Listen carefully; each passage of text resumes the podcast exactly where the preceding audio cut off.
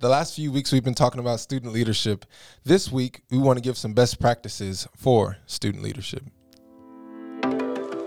You're listening to the Ministry Leader Podcast, designed to help leaders just like you leverage your time and influence for greater impact with young people.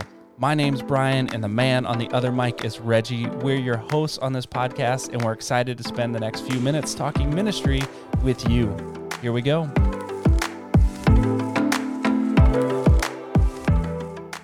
So, yeah, today, Reggie, you already mentioned we're continuing our conversation uh, in this world of student leadership and developing young leaders. Um, and last week, we focused on the highest values of student leaders. And these are the values are things that hold true, we think, we believe, across the board, no matter where you're at uh, and what ministry context you're in. But the best practices for student leadership are things that maybe look a little different depending on your ministry context. Absolutely, Brian. And whether you're in an urban setting or a suburban setting, uh, maybe maybe you're out in a rural area, um, you work for a church or you work for a parachurch organization, different things are going to work based on the context of what you're doing um, and who you're serving. So um, kids are different in different areas, needs are different in different communities, and you have to consider all those things uh, when you're talking about the best practices.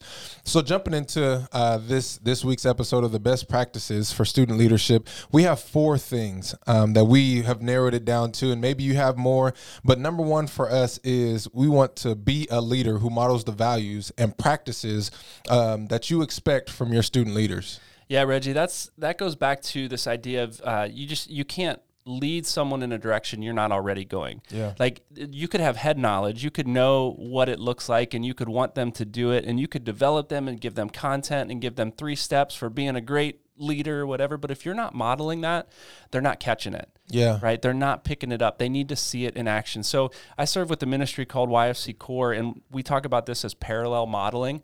Uh, and this is the idea that um, w- w- when we w- want to develop young leaders who are reaching their peers uh, and investing in them well and sharing the gospel and sharing Jesus with their friends, we want leaders who are not just doing that with other teenagers. Right. We want adult leaders who are doing that with their own peers, Exactly. their neighbors, their coworkers. And Yeah. so this idea of parallel modeling and kids can see, oh, you're doing this not because it's your job, but because it's who you are as a person. Yeah, Brian, I agree that this generation of young people are really looking at our example. Um, as we've mentioned in so many episodes, they are they are tuned in to what we are saying as the leaders in their lives, and um, they're they're watching our every step. You know, there's there's nothing more impactful from that conversation that I'm able to have with a young person that you know they're asking like wait you really don't do this? Or wait you really live like this? Like this is this is real life. I always hear you talk like this. Why don't you ever you know? And so they they're they're wondering they're questioning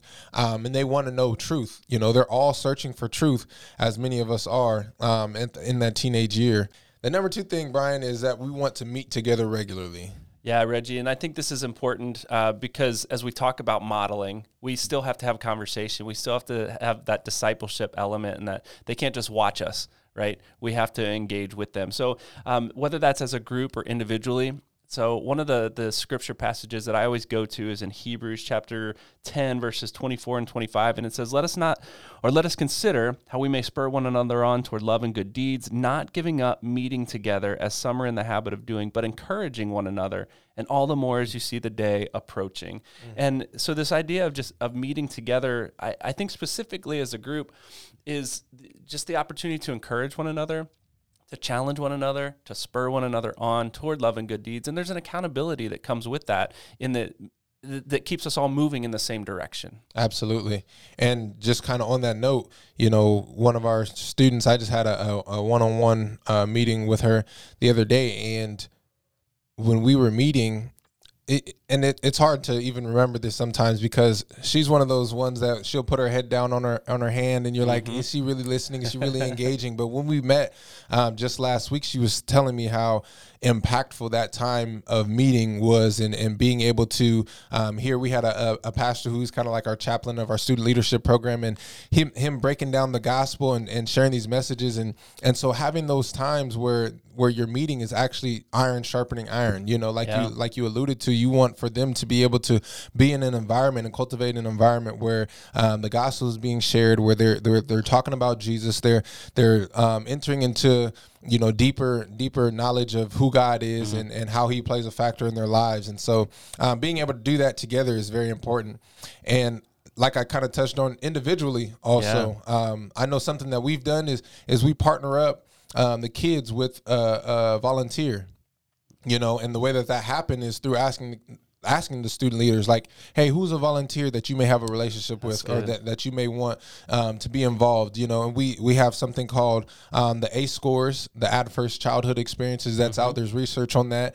And they talk about the loving caring adults that can reduce or um, that can rewind the effects of some of these ACE scores um, that kids are seeing and so or that kids have experienced in their life. And so you know, partner them up with a volunteer of their choice.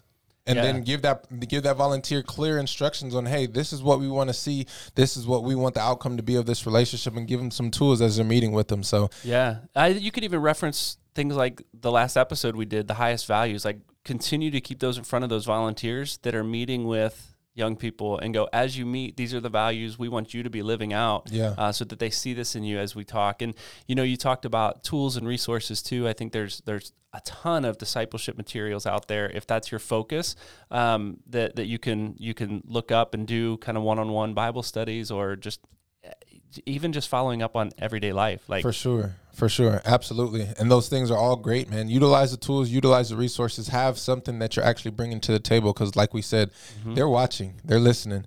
So number three, Brian, we want to help students explore their giftings. Yeah, and so this is this kind of drills down to a really individual basis too, right? Yeah. Uh, as followers of Jesus, we believe we all have different giftings, different spiritual gifts. We can read about those in in you know First Corinthians and Romans, and and uh, you know not every student is going to be the same. You Yeah. know, uh, we talked about a little bit last week about you know students who are setting up chairs. They may have the spiritual gift of hospitality and service, and we want to lean into that and not sure. say you're not a leader because you're setting up chairs, but we want to develop this gift of hospitality in them. Yeah. But you may have, you know, students who have the gift of teaching or preaching, Yeah. and maybe we want to help them set up, have them help us set up chairs, Right. But maybe we want to get them in front of groups of people to help Yeah. develop and exercise those gifts. So, um, helping them explore their giftings, I think, is the first step in that. So, spiritual gifts inventories, there's all sorts of stuff like that. Absolutely, absolutely. And number four, Brian, we want to invite students to lead in those areas.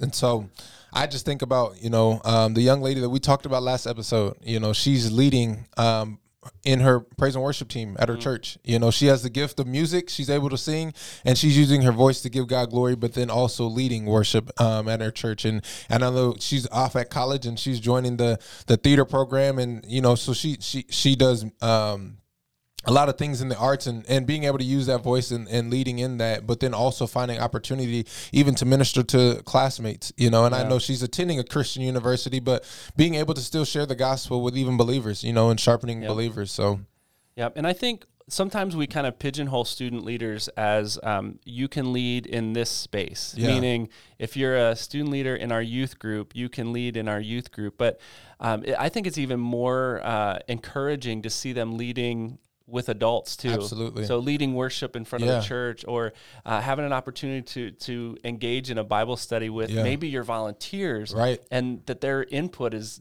that valued and and you know it, it encourages those gifts in them i think For sure, for sure, and and you know, seeing young people um, all throughout Scripture who were encouraging and and doing the work of the ministry and leading adults, you know, that was the, that's the example that we've always seen, you know, and and so if we're wanting to to be like Christ, you know, we're encouraging the young people to go and do the work of the ministry and and to lead in the ministry, like you said, in the, in those gifts and in those areas where God has given them um, talents. So Yeah, that's good. So, just a quick review of our best practices. Be a leader who models the values that you expect to see in your student leaders, meet together regularly, both in a group setting or individually, help students explore their giftings, and invite them to lead in those areas of their gifting. So, those are our four tips for uh, best practices for student leaders. We want to know what your best practices are for your student leadership. So let us know. Visit us on Facebook at the Ministry Leader Podcast and let us know your best practices for student leadership.